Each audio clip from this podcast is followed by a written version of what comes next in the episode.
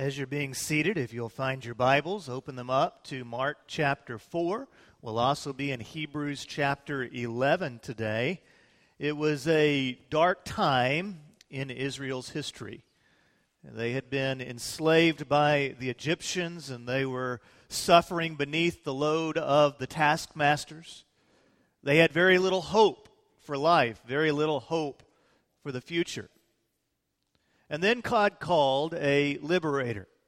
He called a man by the name of Moses to go before the Pharaoh and say, Let my people go. And though it was a very imposing task, Moses, in an act of faith, obeyed God. And as a result, one of the greatest liberations in history occurred. It was a dark time in Ruth's life. As a young woman, her husband had died. She was grieving. For a lady in that society, she had very little hope, very little promise for her life. But then God called her to a new beginning. And in an act of faith, she left her home and she started a new life. And God used it in a great way to write the story of a great woman. It was a dark time in Mary's life as she stood there and watched her son fulfill the divine destiny of his life. And she watched as her son's destiny took him to the torture hall of Antonia and the cursed death of Calvary. But in an act of faith, she stood there, she watched, and she believed. And God did great things. In each of these scenarios that I give you here from Scripture, you have some commonalities. You have the call of God. He comes to an individual and he calls them to be and to do something. And then you have a person that responds to the call of God in an act of faith. And then as the work of God meets our faith, you see a dynamic act of God take place. Now, let me ask you this question What is one thing in your spiritual life that God says you must have in order to find His favor? Go ahead and try to take an answer at that question. What is one thing that God says you must have in order to find His favor? If you have somebody sitting next to you, go ahead and try to share your answer with them.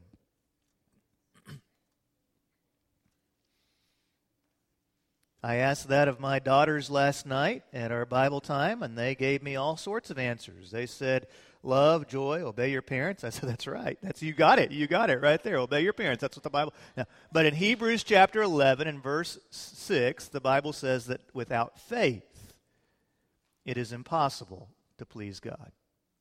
Without faith, it is impossible to please God. And then the scripture goes on to say, For the one who draws near to him must believe that he exists and rewards those who seek him. Now, Hebrews chapter 11 is a chapter about great faith and the work of God in faithful people's lives. And there's three things that you see in verse 6. You see that, first of all, faith requires you to draw near to God. You don't manufacture this faith in and of yourself. It requires you to draw near to God. You see, secondly, that you, faith requires that you believe in God's presence that He exists and that He exists within the circumstances of your life and whatever you're going through. And thirdly, you trust in His reward. You believe that God, in His sovereignty and strength, is working all things together for good to them who love Him, who are called according to His purposes. I don't know if you've noticed this, but there's a lot of darkness in this world. Have you noticed that? Uh, I was I was reading the news the other day, and just some of the darkness just jumped off the screen. You had a murder on live TV take place the other day. Uh, we have an officer being executed, someone coming up behind him and, and shooting him. Uh, we have uh, websites that are designed purely for people to commit adultery. Over in the Middle East, you have the jihad of ISIS. You have Jared, the subway guy, going to jail for molesting children a lot of darkness. Now, in fairness, there's always, since Adam and Eve in the Garden of Eden, there's always been a lot of darkness in this world. You go back in the 2000s, and you had 9 11 in 2001. You had the Columbine massacre of the 90s, the Tiananmen Square massacre of the 80s. Back in the 70s, you had the killing fields. And so there is a sobering reality that as long as you have sin and you have a fallen world, there are going to be these stories of darkness. Darkness has and always be will be a reality in our world until the Lord says enough and he comes again and restores the shalom of his creation. Fletch, our student minister, introduced me to something new this week. There is this app called Instagram. Never heard of it? I know I'm so up with the times, aren't I? But he introduced me to this, and, and apparently, with this app, I can take a picture on my phone. I can then, with the push of a couple buttons, select to share it on Instagram, Facebook, and Twitter all at the same time. And so within seconds of me taking a picture, I can share that picture with thousands of people instantly. That's why they call it Instagram. If you're following the, the presidential race right now at all, you, you know that every presidential candidate out there has a massive social media presence. If you go back and look at the 08 election, one of the things that Obama did really well is that he mastered social media before any of the other candidates mastered it. And so he got his name out there through social media in a very uh, strong way. Now, just 25 years ago, if you wanted to find out the news, you watched it on TV. You know, you sat there and you waited for the 6 p.m. news or the 10 p.m. news, and you ate your popcorn during the commercials and you watched the news. Or if you were really old school, you read it in the paper in the morning, and the paper came once a day, and, and you read it. Now, here's where I'm going with this. Because of the communication explosion that we've had, our world feels darker than it's ever felt before. Because we are aware of everything instantly. And we're constantly being bombarded with the darkness that is in the world around us. And there is a lot of darkness out there. But I also want to share with you today that there is unprecedented opportunity for us to advance the gospel and lead people to radical faith in Jesus Christ.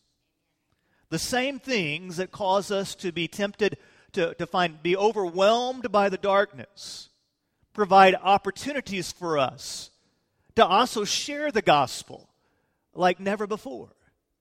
And when I read Scripture, one of the conclusions that I make is that great stories of faith grow in climates of darkness and that there is an opportunity here for your life to be a great story of faith. Well, Jesus talked a lot about faith. In Mark chapter 4, he tells two parables about faith. He says in Mark 4 and verse 26, the kingdom of God is like this. so, this is how the work of God, the, the kingdom of God, works. a man scatters seed on the ground. He's a farmer, he's scattering seed. He sleeps and he rises night and day, and the seed sprouts and grows. He doesn't know how. And then the soil produces a crop by itself first the blade, then the head, and then the ripe grain of head. But as soon as the crop is ready, he sends for the sickle because the harvest has come. Well, then he goes on in verse 30, and he said, How can we illustrate the kingdom of God? or what parable can we use to describe it? It is like a mustard seed that, when sown in the soil, is smaller than all the seeds on the ground. And when sown, it comes up and grows taller than all the vegetables and produces large branches so that the birds of the sky can nest in its shade. Over in Luke, Jesus said, If we have the faith of a mustard seed, that it can be mountain moving whenever you have faith in God. And so I want to talk to you about five truths about faith. Five truths about faith, and particularly within this world in which we live. And the first is this the object of your faith is to be God, not you. Now, that's important because a lot of times, subtly, we talk about having faith and hope and believing in tomorrow. But the object of our faith is ourselves, or the object of our faith is a political leader or some structure. But the scriptures teach us to have faith in God. One of the most energizing things for me is to be around young people. I, I was a student minister for about seven years, and I enjoy in the next service the students sit right behind me, and I love the energy that they bring because I just like being around the passion of young faith. Because when you're young in the faith, you, you really believe, you know what? The gospel can go to all the ends of the earth. And I believe that in my lifetime, every man, woman, boy, and girl can hear the truth of Jesus Christ. And you believe deep in your soul that anyone can change and that whenever you pray, it has the power to move mountains and that our message is indeed the hope of the world. And then tragically, often, over the course of time, not always, but often over the course of time. That hopeful faith begins to morph into a cynical faith. Now, one of the most draining things on the planet is cynical faith. A faith that has transitioned from believing that God can do the unbelievable to believing that God hopefully, will just see me through. Cynical faith. You ever encountered it? Oh, preacher, so good to see you today. I made it through another week. I'm just praying that God will give me the grace to stay awake through your sermon today. You know, I was reading on the news, there's all this religious persecution in the world. I don't know what the Lord's going to do. Maybe the gospel's just doomed. I hope we can keep the doors open at the church. I'm just afraid that everything's going to implode. No one will ever love Jesus again. And you start getting that cynical faith, that, that doom and gloom faith, that, that all is lost, and, and you quit believing that, that God really does transform hearts and transforms families and communities and changes things. If the object of your faith is you, then the vision of your faith will be small, and the tone of your faith will be discouraging. If the object of your faith is God, the vision of your faith will be great, and the tone of your faith will be encouraging. Because you're trusting in someone that is so much larger than anything you can imagine. You're trusting in the sovereign, divine creator of the universe who can do all things. Secondly, I, I want you to notice that faith requires you to plant yourself in God's work. Now, if you remember the parable of the talents, you may not have much to invest, but you decide, I'm going to take the one and only life that God has given me. I'm not going to be envious of somebody else's life. I'm not going to be envious of other people's talents. I'm going to take what God has given me and I'm going to invest them in the kingdom of God verses 30 through 32 reminds us of something about investing ourselves in God's Word, and that is that the results are beyond your control. You don't know what God might do whenever you plant yourself fully in the work of God. You don't know exactly how He might use you. If your story might be a story like Ruth's or a story like Moses but you invest yourself in God's work with the belief that God loves you and cares about you. And then you allow God to do his work in you and through you. Whenever these young couples stand right here in front of me and they get married, And they say to each other, they proclaim their love, and they say that they're going to be with one another till death do they part. And I remind them that death can be a very, very, very, very long time. But they are committed to each other till death do they part. They don't know what they're getting into. Over the course of the years, they're going to leave home. They're going to have bills. They're probably going to have kids. One, two, three, four. They're going to go through all sorts of things, and and if they knew what they were going to, what they were in for, they'd say, "We're crazy. This is impossible." What they do, though, is they invest themselves in one another. They say, I'm in this. I, I'm committed to you. You're committed to me. Till death do you part. We are going to be husband and wife. And then the marriage grows and they live life together. Well, the same thing happens in your walk with God. You plant yourself in Christ, you place your faith in God. And you say, okay, God, here I am. I'm going to place the totality of me in you. And then I'm going to trust you to do what you want to do with my life. And the results are ultimately up to God. He takes your life and then He grows it and uses it for His glory.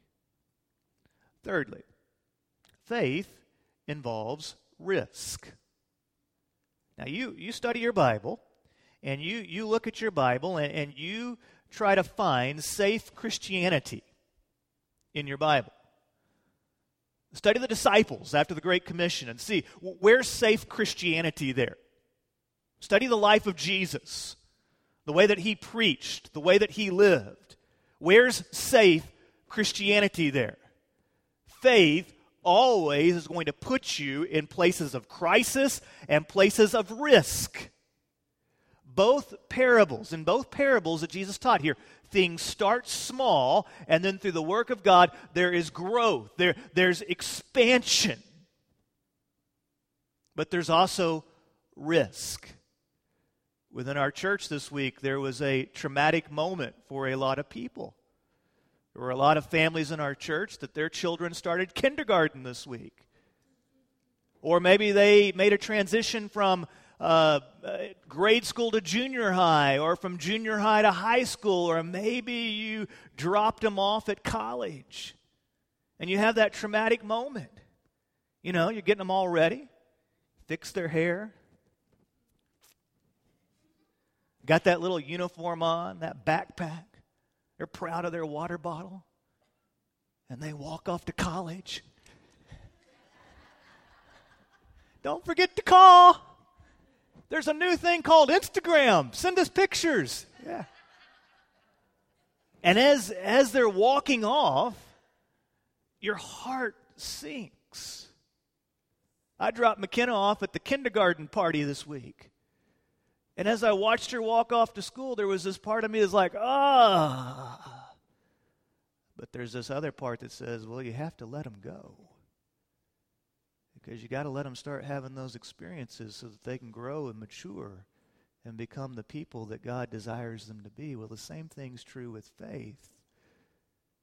Faith involves risk. It involves letting go. It involves moving beyond your, your safety zones.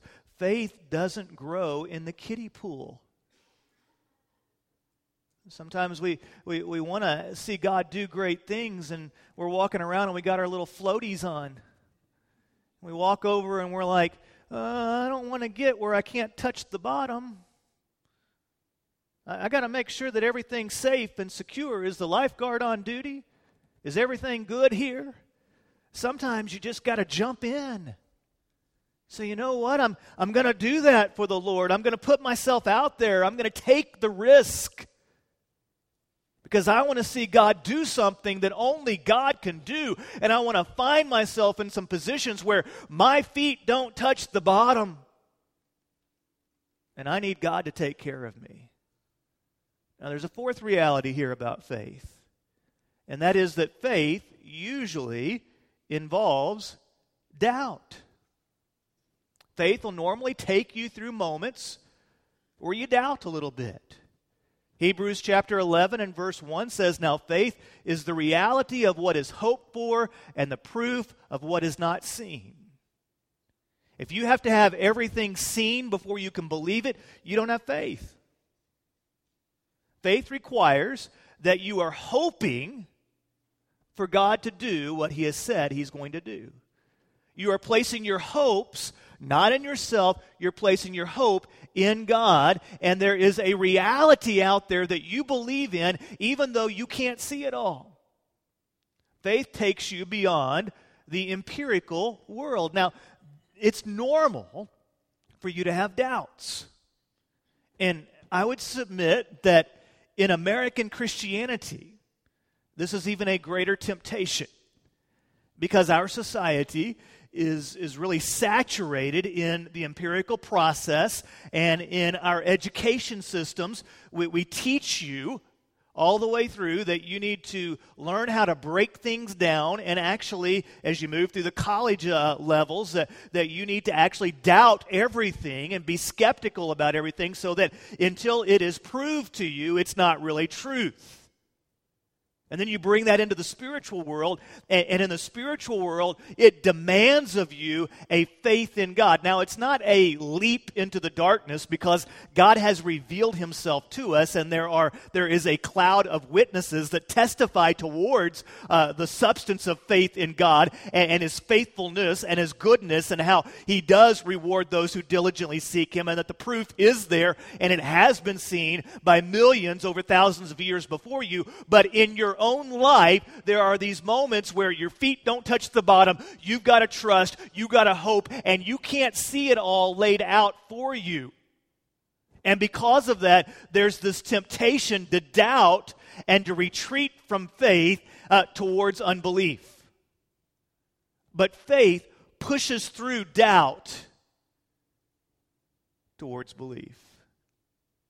Cynicism analyzes doubt towards unbelief. Faith's going to take you through some seasons where you just don't have all the answers. God doesn't give you the roadmap for all your life. It's going to take you through those seasons. But you push through, keep your eyes on Him, and you have faith in Him. Fifth, faith is the opportunity of your lifetime. If you look at the scriptures, that word faith pops up in the Bible over and over again. And whenever faith occurs in our life, um, radical things happen. At the root of salvation is faith. For by grace are you saved through faith. salvation is not a work of you, it's a work of God. God saves you through his grace. But there is a initial step of faith where the gospel draws near to you and you believe in it. You place your faith in Christ as Savior and Lord. And at that moment of believing faith, there is a transformation of your heart and your soul that the scriptures refer to as being born again. You become a new creation. You are saved. Old things pass away, new, all things become new. You are baptized by the Holy Spirit into Christ. You are gloriously, eternally saved. And there's that step of faith there as you respond to God's grace. Whenever you take those step of, steps of faith, that's when you experience the power of God. Let me ask you this in your life Do you have any stories of the power of God? As you look at your life, do you have stories where you say, God showed up, I saw the power of God, I, I experienced it myself? Or are all your stories about the power of God other people? I've read about them, saw movies about them, but I've never experienced it. For you to experience the power of God, you're going to have to step out there and have faith in God. When you put yourself out there in faith, that's when you see God do what only God can do. It is a dark world. It's a dark world. There are things that trouble my heart, there's things that trouble your heart. But I believe that you can make a difference. That you, through God's power, can be light shining into the darkness. Faith is where Christianity is lived out. Faith is where you see God working. That's where you see lives changed. Whenever you trust in God in faith, that's where the impossible becomes reality. There is just too much cynical Christianity out there.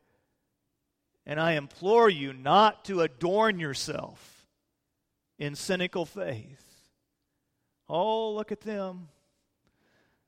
They're excited about the Lord. God bless them. Oh, they they want to they want to give their lives for for missions. Oh, oh, oh, they want to they want to go on this mission trip. Oh, oh, they want to they want to do that. Well, it's never going to work out. Well, the problem with all that is oh, yeah, you're talking about the goodness of God and what He's done. Well, well, yeah, but what about the suffering that's still out there? There's a lot of cynical Christianity out there. And this morning, my, my basic goal is to remind you about the unbelievable nature of the gospel. 2,000 years ago, God revealed himself and came near to us through the birth of his son in an obscure one camel town called Bethlehem. And Jesus Christ lived the life that you and I could never live. He lived the sinless life. He was rejected, he was betrayed, he was tortured. He was barbarically crucified. But the scriptures say he was crucified not just as the death of a good man who believed in his cause, but he was crucified for your sins and mine. That there on the cross, he died as a substitute for you and me, absorbing the wrath of God, an atonement of substitution for you and for me. And the scriptures say that God so loved the world that he sent his son so that whoever believes, and there's that faith, Whoever believes in him does not perish. Your life is not temporary, it doesn't fade away, it's not withering and destined for death for all eternity. But whoever believes in him has eternal life. Grace has been brought near to you and to me. The divine creator of the universe didn't just create us and say, Good luck with that. Instead, he intervened into our scene so that we might be redeemed. And of all the amazing things about grace, one of the most fascinating things to me is how that through God's grace, he extends himself to us for relationship. I don't understand exactly how the entire divine economy of God works together. But I know that within Scripture, over and over and over again, there are testimonies and examples of how when grace meets faith, the gospel starts going out and expanding, and great works of God take place in the lives of ordinary people like you or me when we respond to the grace of God with faith. And God takes that faith places it into the soil of his kingdom. And He does great and mighty things that we knoweth not. Be a person of faith. Be a person of encouragement. Be a person of hope. Put yourself out there. Invest your life in Christ. Put yourself totally in Him. And let Him use your life for His glory. Would you be so kind as to stand with me, please, as we come to a time of commitment? Heavenly Father, we bow our heads before you with the acknowledgement that you are God and that we are not.